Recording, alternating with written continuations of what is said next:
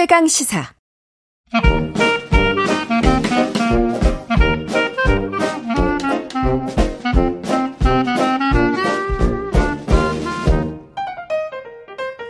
네, 최강 시사 월요일은 경제합시다 코너가 있어요. 오늘은 윤지호 이베스트 투자증권 리테일 사업부 대표와 함께합니다. 안녕하세요. 네, 안녕하십니까. 잘 부탁드리겠습니다. 아, 제가 잘 부탁드리겠습니다.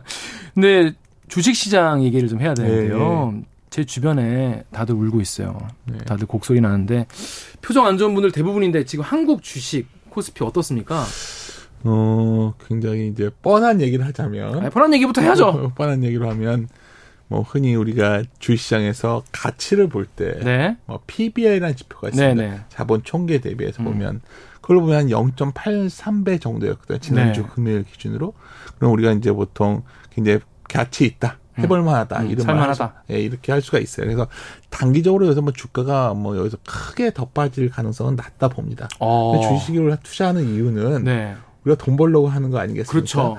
주식을 좀 편안하게 우리가 할 수 있는 시기냐 물어본다면 그게 참 어렵다는 거죠. 편하게 할 수 있는 시기가 따로 있긴 하죠. 그렇죠. 뭐 유동성이 확 풀렸다거나. 그리고 주가가 많이 빠져 있더라도 아 그래 이제는 뭔가 대책이 나와서 음. 유동성도 음. 공급되고 뭐 이보다 경제가 더 나빠지진 않을 거니까 지하실 없어요? 그, 그 주가 올라갈 거야. 뭐 이럴 때가 있는데 네네네. 지금은 전체적인 밸류는 쌓여졌는데 네. 그런 환경 자체가 무르익었다 보기는 힘들다. 아. 그래서 상당히 혼란스럽다. 지금 네. 그렇게 볼 수 있을 것 같습니다. 홀, 우리가 뭐 국내외로 혼란스러운 상황이니까 네. 지수보다. 근데 주가가 빠지면서 환율도 많이 올랐어요. 그렇죠. 네. 우리 흔히 작년 10월에 우리가 주시장에 있는 오랜 참가자들은 경험으로 알고 있죠. 그러니까 아, 원달러 환율이 좀 약세가 어느 정도 좀, 예를 들어서 1,500원 근처 네. 가까이 가면 그때 주식 사면 된다. 음, 왜냐면 음. 우리나라 수출 기업이 네, 네, 많으니까. 그쵸, 그쵸. 네, 네. 어, 근데 지금 현재 1350원 넘어서 하고 있다는 측면에서 보면 환율로 봐도 네. 약한 건 맞는데 네. 이게 뭐 인계 수준에 온 것인가? 음, 음, 음. 혹시 1400원 근처 가주는 거 아니야? 이런 어. 생각이 있죠. 근데 사실 이런 게 우리가 많은 얘기를 하고 있는데 예, 예. 사실 이 모든 소위 그 환율이고 주시장이고 이 불안감의 근원은 뭘까? 그러면 하나예요. 지금 생각나는 거는. 그러니까 우리가 올해 하반기가 되면 미국의 금리가 좀 안정화될 거로 봤거든요. 네, 뭐 원래는 그렇죠. 특히 미국제 10년짜리 금리가 아, 있어요. 아, 그렇습니다. 10년물 금리 10년물 금리 그렇죠. 매우 중요합니다. 네. 10년물 금리가 좀 안정화되지 않을까. 그래서 하반기에 그럼 뭐 전세 경제도 좀 온기가 돌고 또 어느 정도 인플레가 잡히 이런 걸 생각했는데 이게 멈추질 않아요. 5% 돌파했죠. 그렇죠. 이게 우리의 트라우마처럼 인간이라는 건 원래 가까운 기억에 많이 종속되고 먼 기억은 잊혀지고 있거든요. 그렇죠, 그렇죠. 가까운 기억에는 아 이렇게 안 좋으면 좀 있으면 연준에서 뭔가 정책을 저희 피벗이라고 하죠. 네. 정책 전환을 해서 네. 금리를 막 낮춰주고 막 부양을 할 거야 하는데 또 그 이전에 우리가 경험이 하나가 있어요. 음. 바로 한 1973년 전후에 안 좋은 기억이죠. 네. 뭐, 뭐 알다시피 최근에 갑자기 중동에서도 시끄럽습니다. 그렇습니다. 뭐 우리가 과거는 역사는 동일하진 않거든요. 네. 마크 트웨인이 그런 말을 했잖아요. 네. 반복되진 않지만 운율은 있다 그래서 음, 라인 뭐 음, 뭐 비슷한 지금의 운율이 뭘까 생각해 보면 굳이 우리가 사례를 든다면 73년에 4차 중동쟁전이 열렸었거든요. 네. 그래서 그때 보면 유가가 한 4배 급등했어요. 4배 급등. 지금으로 치면 만 원까지 올라가요. 그렇죠. 근데 네. 그 지금보다 이제 더 문제는 그때 좀 미국이 힘을 잃어가면서 음. 되게 전 세계가 좀 전쟁이 여기저기 났었거든요. 네네네. 지금 약간 그런 비슷한 부분이 있지 않을까요? 음, 미국이 음. 이제 전 세계 헤게모니를 약간 놓치고 있는. 그렇죠. 거기다가 당시에도 우리가 역사상 연준의 의장 보면 네. 하나 둘을 비교해요. 폴 버커라는 사람이 네. 있습니다. 네. 폴 버커는 뭐냐면 뭐 금리를 빠르게 올려서 잡았던 사람이 80년 초에 네. 가장 무능했던 사람은 아서 번즈라는 사람이 아서. 번즈. 그게 니, 네. 그게 그분이 닉슨이 임명했던 사람인데 음. 우리가 요새 파월이라는 연준 의장에 대해서 아, 네. 저 사람 도대체 뭐지? 음. 전에는 인플레는 일시적이라고 했다가 네. 이제는 좀 뭔가 좀 신뢰가 떨어졌죠. 음. 거기다가 연준이 뭔가 하이어폴 온 거라고 그래서 영어를 좀 써서 그런데 네. 금리가 굉장히 오랫동안 높게 유지될 거다. 더 올라간다가 중요한 건 아니라 뭐 그런 얘기를 하는데 이게 그때가 좀 떠오른다는 얘기죠. 음. 흥미로운 건 74년에 미국채 10년이 7%를 넘어갔었어요. 7%. 그렇죠. 그다음에 그러니까 모든 돈이 다 미국으로 그럼 몰리는 거네요. 그 프로 그, 그것도 있고 네.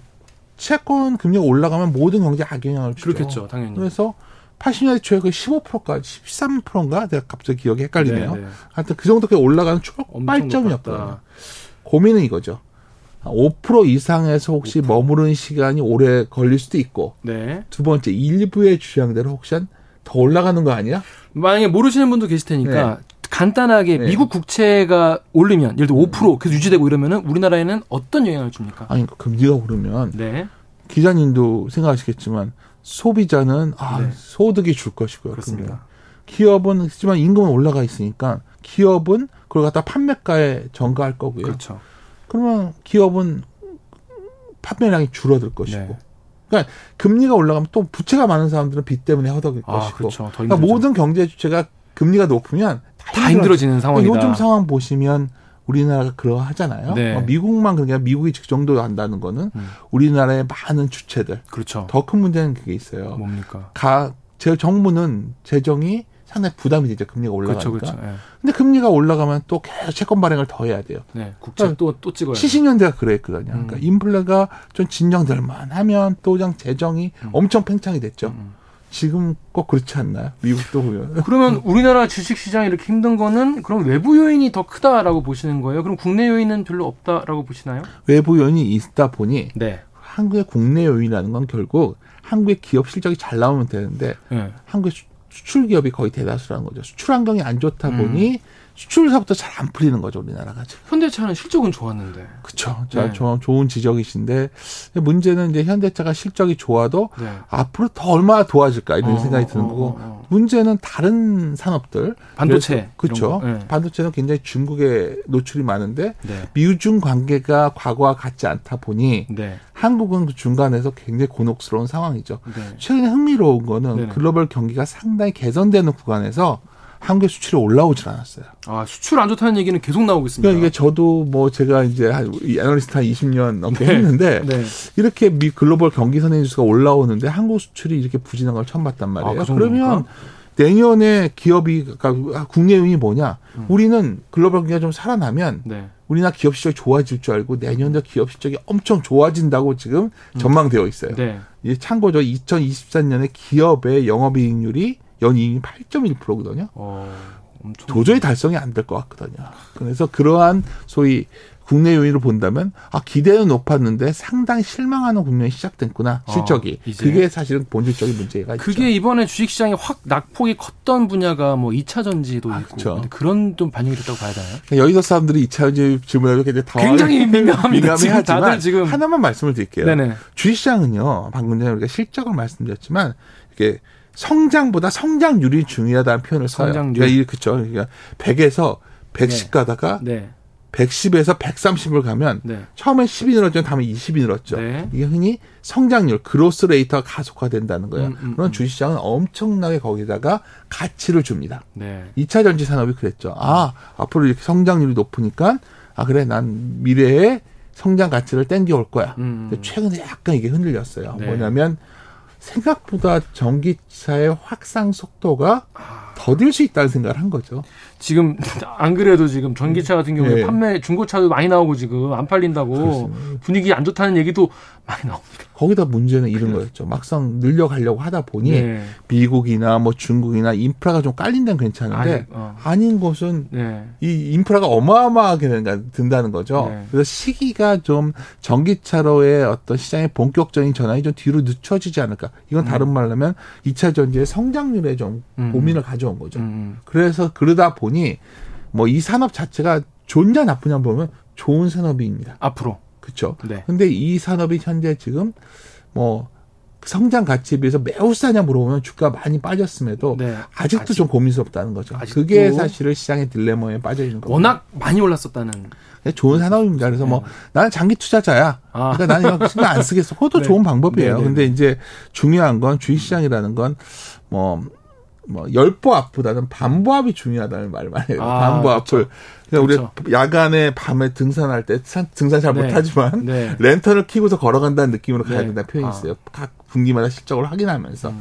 그런 측면에서 본다면 지금 이 길이 그리 순탄하진 않은 상황이다. 많은 분들이 지금 들고 계신 이른바 예전에 국민주라고 불렸던 네. 카카오 얘기 잠깐 아, 해야 되거든요. 왜냐면 카카오 앞으로 계속 잘 될 거다라고 생각을 하고 100만 원 간다 막 이런 얘기도 있었는데 네, 처음 뵀는데 곤란한지 모르겠어. 아니 카카오는 많은 네. 분들이 지금 걸 그쵸? 이제 물려 계시기 때문에 16만 8천 원까지 갔었는데 지금 3만 원, 3만 7천 원인가 여의도에서 바라보는 카카오에 대한 시각은 놀랍다예요. 어떤 게 네, 어떤 거냐면 너무 대놓고 이렇게 했을까 과연? 아. 아, 왜냐면. 에이, 뭐 있겠지. 아, 뭐, 이유가 있었겠지. 음. 근데 사실 지금 여러 가지 이제 특사경에서 검찰로 넘겼지 않습니까? 네. 근데 그 내용을 뭐 우리가 알려주다 보니까 뭐 핵심은 이거죠. 음. 하이브가 아, SM을 공개 매수하려고 그랬는데, 네, 네. 그거를 방해한 거죠. 그렇죠, 그렇죠. 근데 뭐 이유도 자명해요. 사실 그 당시에 카카오 엔터 상장한다는 말이 많았거든요. 맞아요. 그 네. 알다시피 뭐 다 알려진 거죠. 뭐 사우디에서 돈이 들어왔다 해가지고 뭐 있었는데 아니 그러니까 오히려. 이제 자기가 SN 인수해야 되니까 네. 어쩌면 너무 대놓고 방해를 했는데 이게 문제는 다른 게 아니에요. 야 이게 돌아가는 상황을 보니 이게 대주주 자격 요건까지 건들 것 같단 말이에요. 네. 카뱅에 네. 카카오뱅크에. 네. 그러면 이거 강제 매각되는 건가? 뭐 여의도에서 그런 시각까지 엄청 불안해하고 있어요 지금. 그렇죠. 이게 조사까지 받고 이러니까. 그렇죠. 그래서 네. 카카오는 주주라면 이런 생각을 했죠. 우리가 주식을 볼 때 정성적 분석이 있고 정량적 분석이, 분석이 있어요. 네. 정량적 분석을 떠나 네. 정성적으로 카카오는 매우 큰 실수를 했다. 아. 왜냐하면 이건 너무 대놓고 이해 안 되고 이게 그 사실 주식이 다 찍히는데 그러면 이게 지금 다 반영된 주가예요? 아니면 더 내려갈 수도 있는 겁니까? 형님 반영된 주가라가 중요한 것보다 네. 우리가 이 기업을 음. 투자자로서 네. 신뢰할 수 있는가의 문제가 생겼기 때문에 이건 다른 문제죠. 아, 더, 침, 더 근본적인 문제. 만약에 이게 주식이 언젠가 빨리 올라갈 수도 있겠죠. 예, 예. 하지만, 아, 이제 과연 신뢰를 할까? 음, 음, 음. 이거는 굉장히 음, 음. 뼈아픈 음, 음, 어떤 경영진의 실수였고, 네. 그게 개인과 법인으로 나눠져 있다면, 법인마저도 이제 상당히 그거에 대한 페널티를 좀 묶일 상황이 왔다 이렇게 보고 있습니다. 마지막으로 하나만 여쭤볼게요. 지금 많은 분들이 지금 한국 증시가 약세라고 하는데 네. 그래서 뭐 역시 미주가 최고다. 네. 한국 증시 누가 하냐 이런 분 얘기도 나오기 하는데 지금 한국 투자하는 분들, 한국 주식에 투자하는 분들에게 지금 그래도 좀 더 우리 희망이 있다라고 보시는지 아니면 지금은 좀 몸을 사리는 게 맞다고 보시는지 우리 최강 시사 청취자 여러분께만 살짝 그러니까, 몰래 말씀 좀 뭐, 부탁드리겠습니다. 살짝은 아니고요. 뭐, 뭐, 뭐, 뻔한 답변일 수 있는데 네.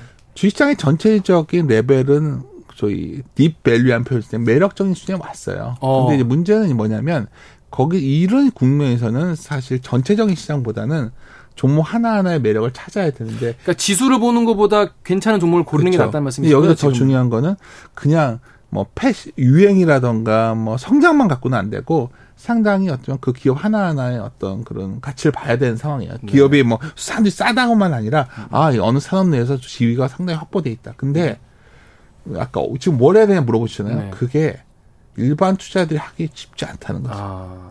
문제는 음. 그걸 일반 투자들이 다 할 수 있다면 누구나 돈을 벌 수 있을 그렇겠죠. 텐데 네. 그래서 그런 의미에서 본다면 투자자들은 뭐 이런 거 가능합니다. 최근에 이제 급락을 했지 않습니까? 네네네. 뭐 오늘도 더 빠질 수도 있겠지만 네. 이럴 때는 한 번씩 사보는 거죠. 소위 쉽게 말해서 음, 음. 주식을 사서 보유하는 buy and hold 전략은 음, 음. 내년 한 초까지는 적절한 전략이 아닌 것 같고요. 네. trading buy라고 해서 네. 급락했을 때는 한 번씩 접근하는 아, 한 번씩 사보는. 요 정도 전략이 그나마 연말 연초에 가능한 네. 전략이다. 네. 이렇게 판단하고 있습니다. 떨어졌을 때 전차, 정찰병 조금씩 보내놓는. 그렇죠. 뭐 여기서 큰 수익을 노리시기보다는 그 정도 전략이 가능할 것 네, 같습니다. 알겠습니다. 경제합시다. 윤지호 이베스트 투자증권 리테일 사업부 대표님과 말씀 나눴습니다. 고맙습니다. 네, 감사합니다. 고맙습니다.